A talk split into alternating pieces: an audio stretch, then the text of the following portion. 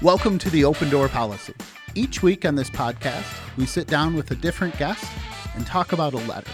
Archbishop Vigneron's Unleash the Gospel pastoral letter. Let's do it. Let's talk about it. All right. Be about it. Each guest we have on this show we think is living it out in a new and exciting way. Before we get started, if you like what you hear and you want to help us be part of this movement to unleash the gospel, be sure to subscribe and share our podcast with your family and friends. And while you're at it, leave us a review wherever you listen to podcasts. On Open Door Policy, this time we hear from Deacon Drew Maybe, a man preparing for the priesthood who loved motocross as a child and found Christ while he was in college. Hey, Father Steve. Hey, Danielle. How are you today? I'm great. How you doing? so also so great. Did you have any recent graces in your life? Yeah, you know, I have a lot of graces. I love, love, love the summertime. So the fact that we're in summer is a huge grace for me. And uh, I guess one of the particular graces of summer is work slows down a little bit and the days are longer. I get to spend more time outside and be with family and friends. And uh, yeah, just Speaking lo- of loving friends, the summer. we got a new friend here. Hey, Deacon Drew. Hey, Deacon. Hey, Welcome to the Open Door Policy podcast studio. thank you. Yeah, no, it's good to be with you both. Um, are you ready for rapid fire questions? I suppose, yeah. Okay, first one. What is your most used emoji? I actually tend to use uh, the one, you know, the one with the glasses and kind of like the, I don't know if you say buck teeth or kind of like the, like the, Yes, the silly yes. grin. I use that one a fair bit, so we'll say that one. Yeah, yeah. Okay, what would be your walk-up music? Oh man, probably Gregory Alan Isakov. Okay. Uh, This is gonna be strange. that's great, though. Remember when our songs were just like prayers? Deacon Drew, what's your favorite piece of religious art? What's the guy? I'm not. Um, Jesus? thank you. who's who's the one that has light and darkness? I can't even think of his name right now. Uh, Caravaggio? Caravaggio. yeah. So Caravaggio has this image. Uh, I have in my room actually of Thomas putting his hand into Jesus. I have Yes. many, many, many more than that, but, but you love that one. I do love that one amongst many others. So Awesome. What do you think is overrated? overrated. I think the whole. This might sound kind of crazy because we're we're doing Go like kind of social media stuff, but I think the massive amount of like electronic kind of I have Yeah. to be on everything kind of thing. I think that's just a bit overrated, personally. Okay. What literary character would you want to be your friend?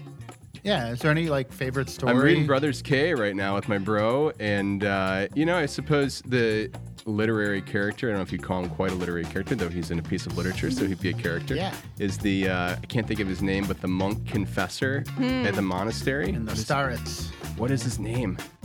Father Zosima the Elder, from the novel The Brothers K, a high church authority, boundless in wisdom. He was considered a living saint.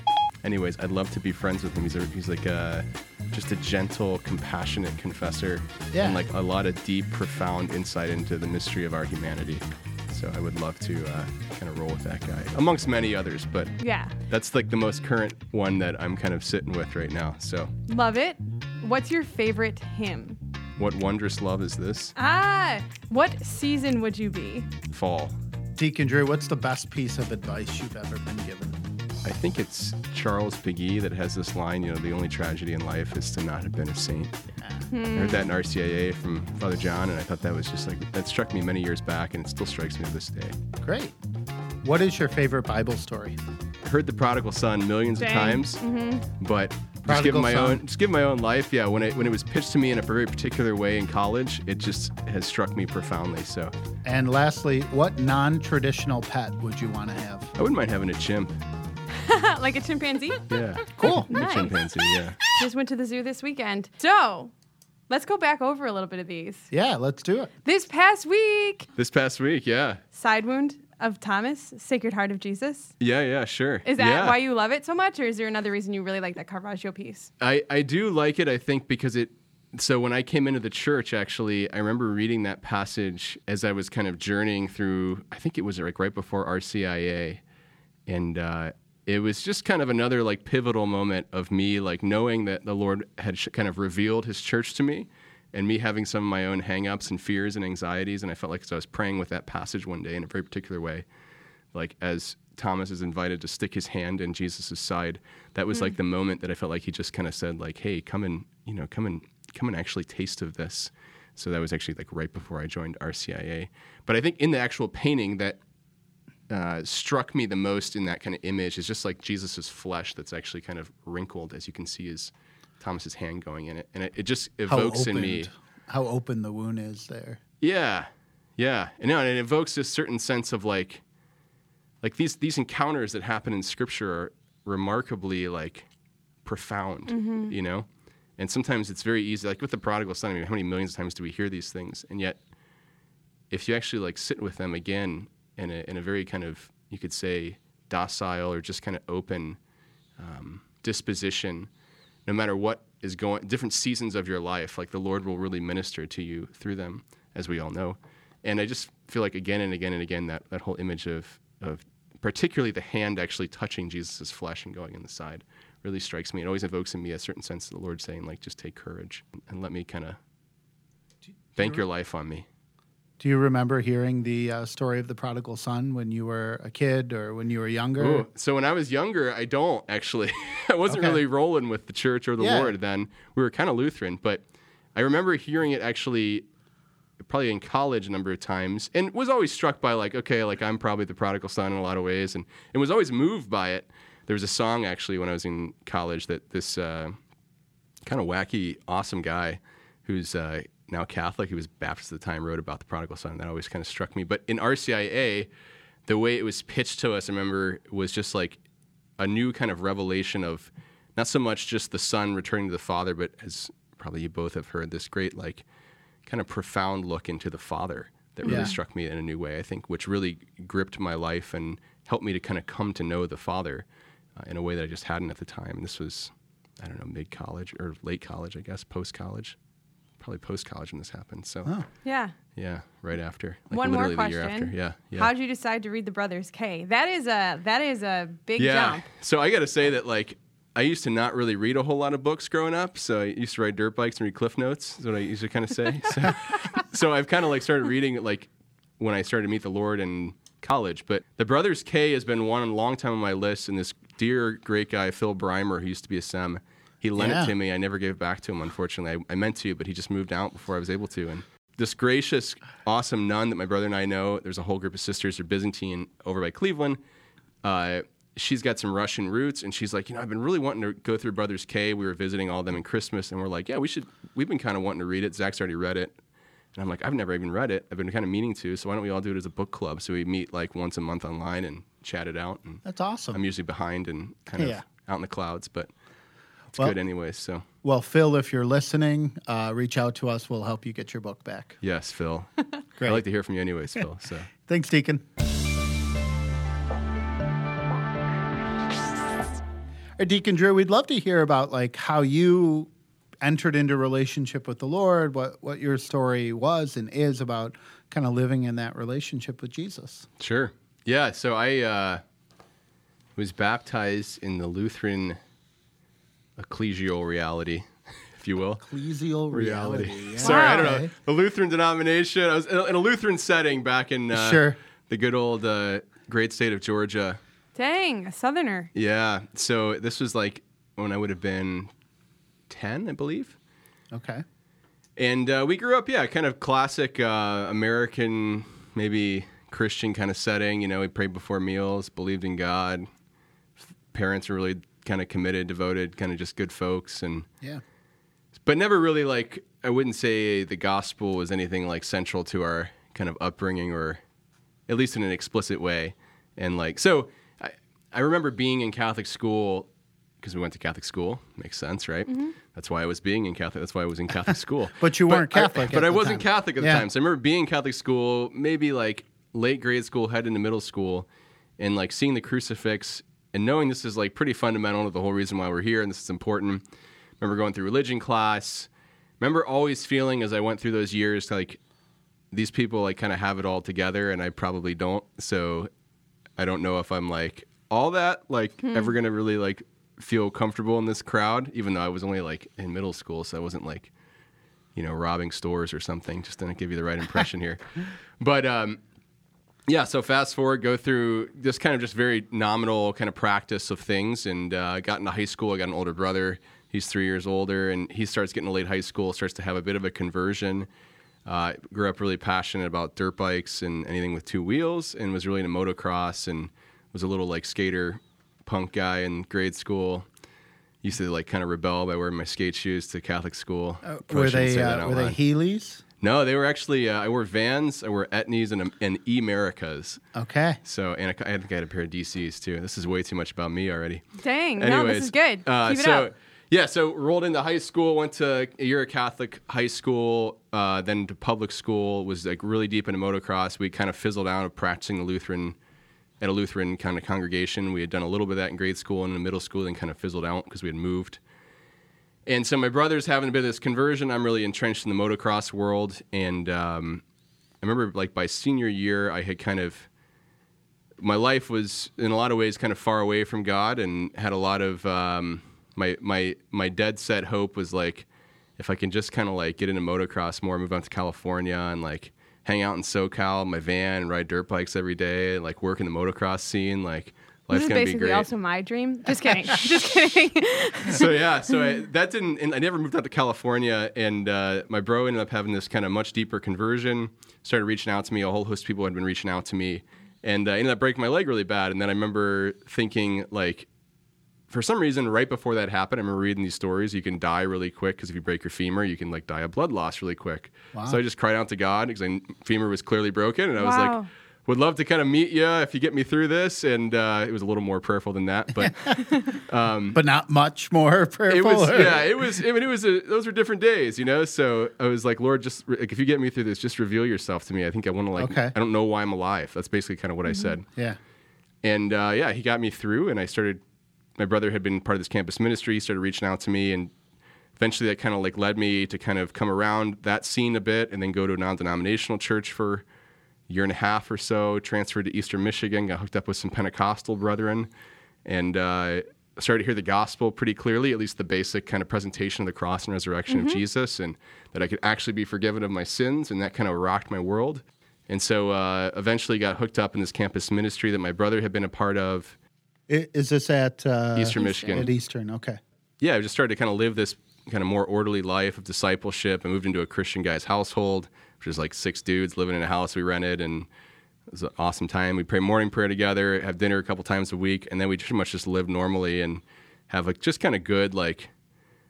We weren't like I don't.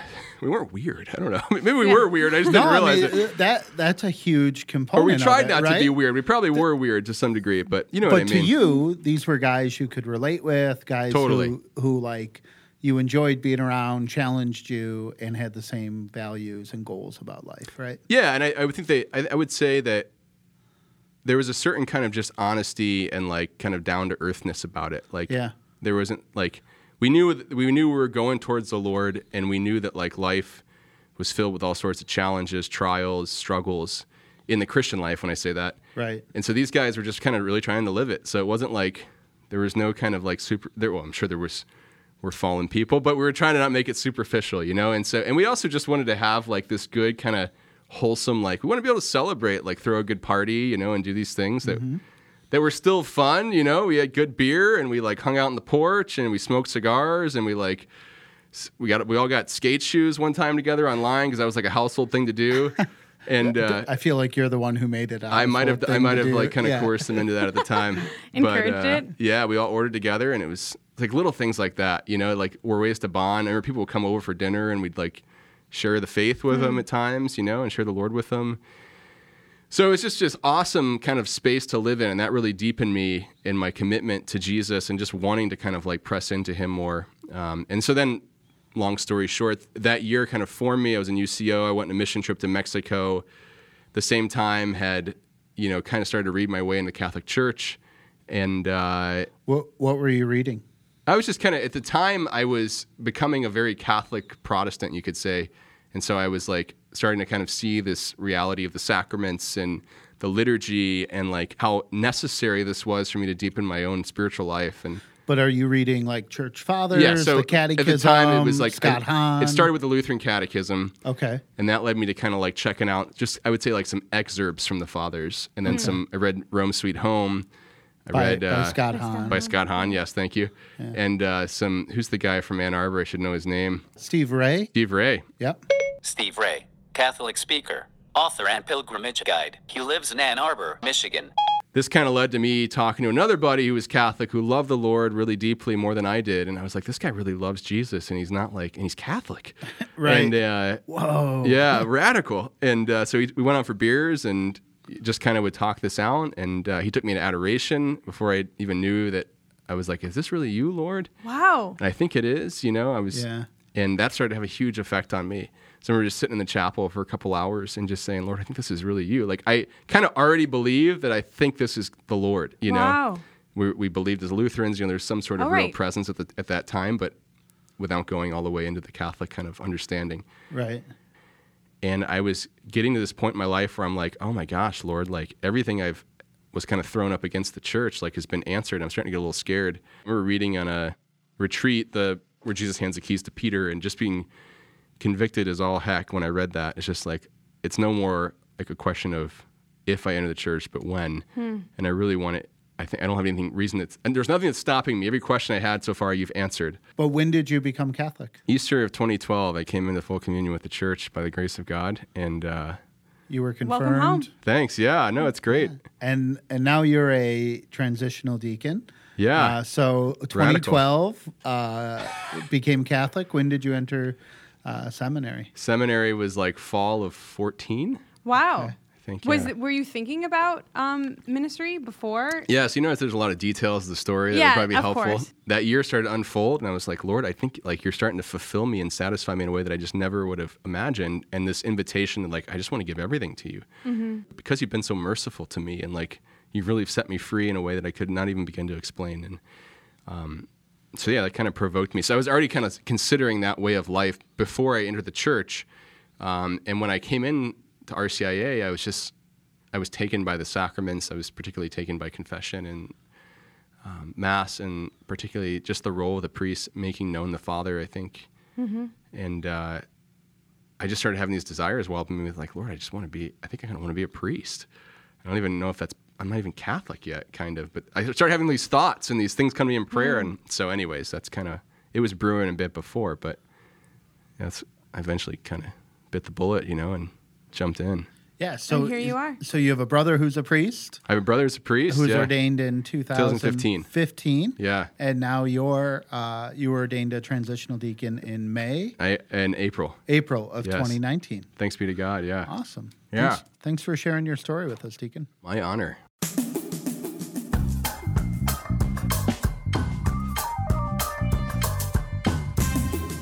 Hey, friends, let's jump in. Let's get a little bit intense. Let's jump into marker 6.1 going out, unleash the gospel letter. You guys ready? Yeah, let's do it. Okay. Like, let's talk about it because I think that this this one is a little bit where the rubber meets the road. Hmm. You know, like we can talk a lot, but all of us get places where it's like, wow, now is when this is tricky. So, Yeah. Unleash the Gospel talking a little bit about leaving the walls of our church where it is safe, where people say the right things and probably have their prayers memorized, right?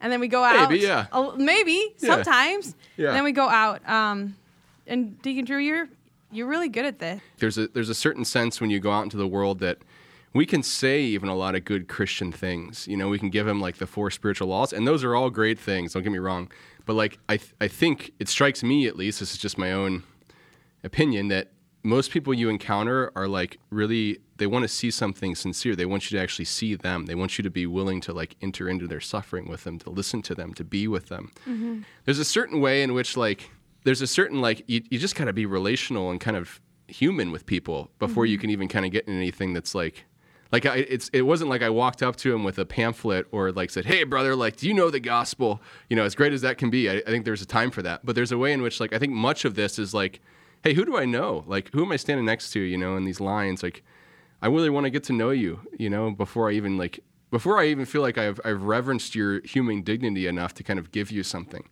Um, not that you have to like listen to him for you know four weeks or something before you can say anything spiritual. That's not what I'm saying. But there's a certain way Well, in which well, there's an art to it, right? There's a the relational part that's not about like a flow chart of science or Sure. of engineering, like you know, if yes, go here, if Yep. no, go here. but there's the relationship piece that says, Yeah, that, so true. that Yeah. like I, um, you know, there's there's something in you that I want to see, I want to get to know, and I know the Lord wants to do something there. Yeah, yeah. Uh, so I think that is so key. You know, this says the new evangelization cannot be accomplished from within the walls of our churches. Sure. So accurate. Yeah. and so tricky too and so messy because that's when that's when like answers stop being there you know like how do you best love someone that's that's something that julia my friend julia and i talk to each other about a lot like Sure. because sometimes you get in situations you're like how do you address this person how do you address the lifestyle decisions that they're making you know Sure. in love how do you best love that's kind of what it boils down to Sure. Yeah, yeah. Yeah, I think it starts with the way we live, um, just our own kind of being sold out for the Lord.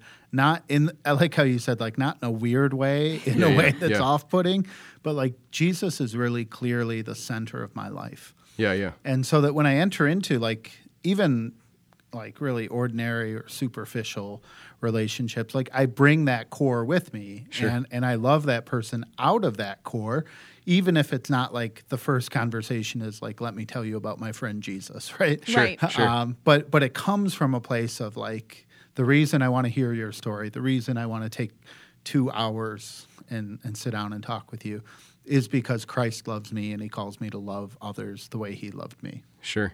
amen There's this something too. I think just like we have a professor here who mentioned this last semester to us in like I think it was pastoral counseling, but he was just saying in the church, you know, we should we should bring because as we come to know Jesus more, we should become more human. We should become more fully alive, right? And so there's this way in which we should bring this kind of not like it's not like a forced presence. Mm-hmm. It's like kind of a natural presence. Like, hey, like I like I, I'm kind of like I'm in love with God and I'm like really like alive. And I'm not like Yeah. I'm not trying to do this so you can see it. Like I just I love God and I'm I want to love him more and I want like I've found the one who like shows me the whole reason of my existence and, and who I have existence.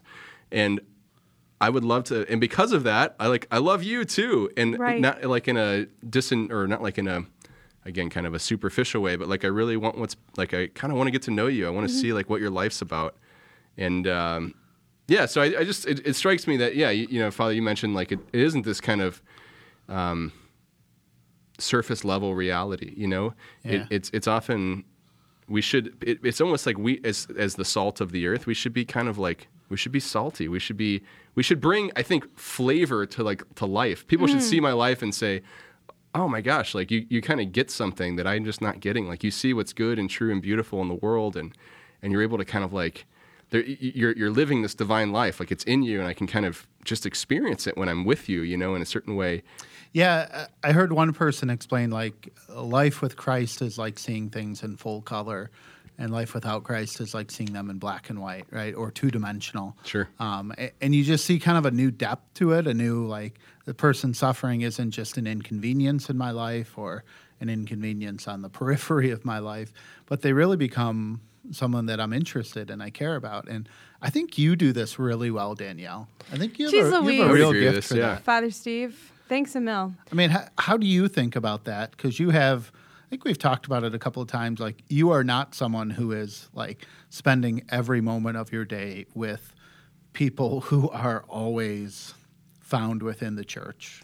I wish I was better at that. And it's it's interesting because I just I just had an instance that we were talking about before we started recording where I'm a part of this community and someone online in this online like the online portion of the community that also exists in real life kind of made a dig against the church and I I kind of gently went in and was like, "Hey, respectfully, like this this comment is hurtful." And they responded with this long comment and they were like, I don't really care. I'm right and you're wrong. Blah blah blah. And I was like, dang it. So it like it's funny because you're saying these things, but I'm also like, well, where the rubber meets the road, it's a lot harder in real life. But um, Do, do you think part of going out is enduring that? yeah, right. Like- was that like a dad Jesus question No, I directed at my heart? Okay. Because, you know, uh, I mean, I don't want to be too kind of like, oh, poor me, but I, so I don't mean it this way, but like I wear my clerics pretty much all the time and certainly every time I travel. which is on. just in case someone doesn't know what that means. What, Yeah, so the clothes that make me look like a priest, the Like a black shirt black with the little the- white white plastic collar thing. Um, and you know, there's lots of good that comes from that, but there's a lot of like dirty looks and Yeah. people who don't like it. And I think part of being out there is like in some small passive way even engaging people who who feel that way and think that way and just kind of letting them just receiving that from them right? Letting them know that like i'm not afraid of that. I'm not afraid of whatever whether it's a wound or a hurt they've experienced or whether it's a kind of a a prejudice that mm-hmm. they've allowed to creep in like hey hey that's okay. Part of imitating Christ or, or wanting to bring Christ into the world is being able to receive that rejection with love. kind of like the two standards of Saint Ignatius of Loyola. and that you can pick. What do you want? Do you want? Uh, do you want poverty, insults, and humility? That's like what Jesus offers, and you're like, I guess. Um, what's behind door number two? no, door number two is like like pride, vainglory, riches, wealth.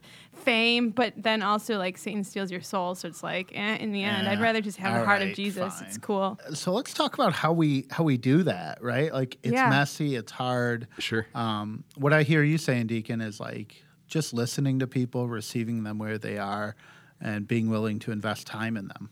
Yeah, and I think Father you, Father, you brought up a good point, and so did you just a second ago, Danielle. Like the whole visibility of the church. Like I've been struck in my lowliness as a deacon of like even just wearing the collar. People have commented many times like, "Oh, I didn't know you guys were still around," you know, or like there's just a certain sense of like you, not that you have to wear the, wear the collar, but like, hey, like you're just out praying your rosary and walking, like. Right. Right. There's a certain like you don't even have to do anything radical. Like you don't have to wear a big shirt that just says like, "Hey, come talk to me about Jesus." Oh, that'd be great if you want to do that. Yeah. But like, you just kind of kind of like go go into. It seems to me like that's the whole point of the new evangelization is like to to actually go out and kind of be the leaven in the world. That, not that we put on stuff necessarily. Certainly, we put on good stuff at the parish, but like, just go out and like you're a cook at a diner, like. Be, don't be afraid to just kind of like take a break and go pray and like be willing to be real with people and talk and like ask deeper questions, you know, and like love mm-hmm. people and provoke them. And I think the visible, just the visibility of the church in the world is key to like just provoking people, people that are like super far away from God that maybe hate the church. Well, at least at least in my experience, will talk to you and say like, "Hey, like I don't believe anything you believe in, but like I'm a little struck that you'd actually want to do that with your life or Yeah. I'm a little struck that like why would you want to have 8 kids? That just seems mind-boggling to me. Do you have any um any like experiences of that? Like you being out in clerics, like what's I'm your sure most surprising thing that you were like, wow, didn't ex- didn't see it coming, but okay. Yeah, I mean, sometimes people ask really weird questions, right? Sure. So, like, Do you worship Mary? no, but more about celibacy and chastity. Oh, like, wow. they'll, they'll want to talk about my my personal life with that. Sure. Which which I've gotten more okay with, right? Like Mm. finding the right boundary, but also being really open about that. Sure. Yeah. You know, when I was discerning uh, priesthood, that was a huge question for so many of my friends. Like, you know what that means, right? Yeah. Like, no, wait, wait, Dun, wait. dun, what? I read what, the Bible really? every Sunday. Is that what you're talking about? right. But um, yeah, I I love it. It feels like um, when I get to wear my clerics, and, and we should we'll talk a little bit about Sure. the role of the laity and all this. too. Absolutely. Yeah. But just wearing wearing clerics in public is a chance for people to know that I am. Um, I want to be Christ in the world. I think the clerics are a sign of Jesus. They're meant to be that sign that Christ is in the world, and He wants to uh, bring you, like He wants to be wherever you are. Uh, so for me, that's happened when I'm traveling, when I'm at the grocery store. Um, that's happened just kind of uh, walking around. You know, I work downtown Detroit, so if I'm going to lunch or if I'm just Dude, walking someone around, actually just sent me a picture of you and said, "Look at this priest unleash the gospel," and you were like walking down the street. yeah. so I don't know. I might know who sent that, but I don't okay. know. Um, but I want to talk about like the role of the laity in Sure, this too, sure. um, because there are, not every person listening to this can throw on a clerical shirt Absolutely. or should. I throw could. on a No, I'm just kidding. shirt, right? No, that would could be a and should are different. Yeah. But you know, I think about um, you know these little signs of praying a rosary or Yeah. praying in a restaurant Mm-hmm. before a meal or inviting a neighbor in your fam uh, in your neighborhood to you know seeing them sitting on their porch and going over and talking with them and Yeah, yeah. you know uh, just inviting people either to prayer to uh, to conversations about things or just sharing a little bit of the joy in your life that comes from your relationship with Jesus. I mean, all of us have opportunities to do that. if we have the heart of Christ to say, my faith isn't meant to be just in the walls of the church. Yeah. Deacon Drew, is there anything that you would like to tell our listeners? Yeah, I think no matter, well, first of all, no matter where you are, Jesus is Lord and he's like in this with you, especially when we talk about going out, like let let the places where you've been redeemed, like let the the places where the Lord's ministered to you become these like places that you minister out of, you know? Mm-hmm. So we don't just believe that Jesus merely just pardons us from our sins. We believe in a gospel that can actually make a person new again. With power. With power. Yeah, yeah. like they can turn a murderer into a saint. And for real. Like that's really real. Otherwise we might as well all go home because like Right. The power's not there. But we, we believe in the gospel, and that's the reality of it. So, like, to live with a certain sense of hope and conviction in Jesus and in the church, because they can't be separated. If we should be anything in the world, it's like we should be bring, making the world more human, bringing the fire of the gospel and helping them like come alive again in Jesus. Thank you so much, Deacon Drew. We've had a You're great so time welcome. with you. This is awesome. Thank you guys very much, and uh, the Lord reigns forever. I'm always edified to sit down with Deacon Drew and hear about his relationship with the Lord and how much he doesn't love social media. And once again, before we say goodbye, if you liked this episode, please share it with your friends, your neighbors, your relatives, your Trader Joe cashier. You can also leave us a review on iTunes. Follow us on Facebook, Instagram, and Twitter. Our handle is at Open Door Detroit. Help us unleash the gospel. Open Door Policy was produced by Ron Pangborn and the creative team of the Archdiocese of Detroit. Are you ready to run and roll? It's like rock and roll. I know. I understood the joke. I'm Father Steve Pullis with Danielle Center. And this has been another episode of Open Door Policy.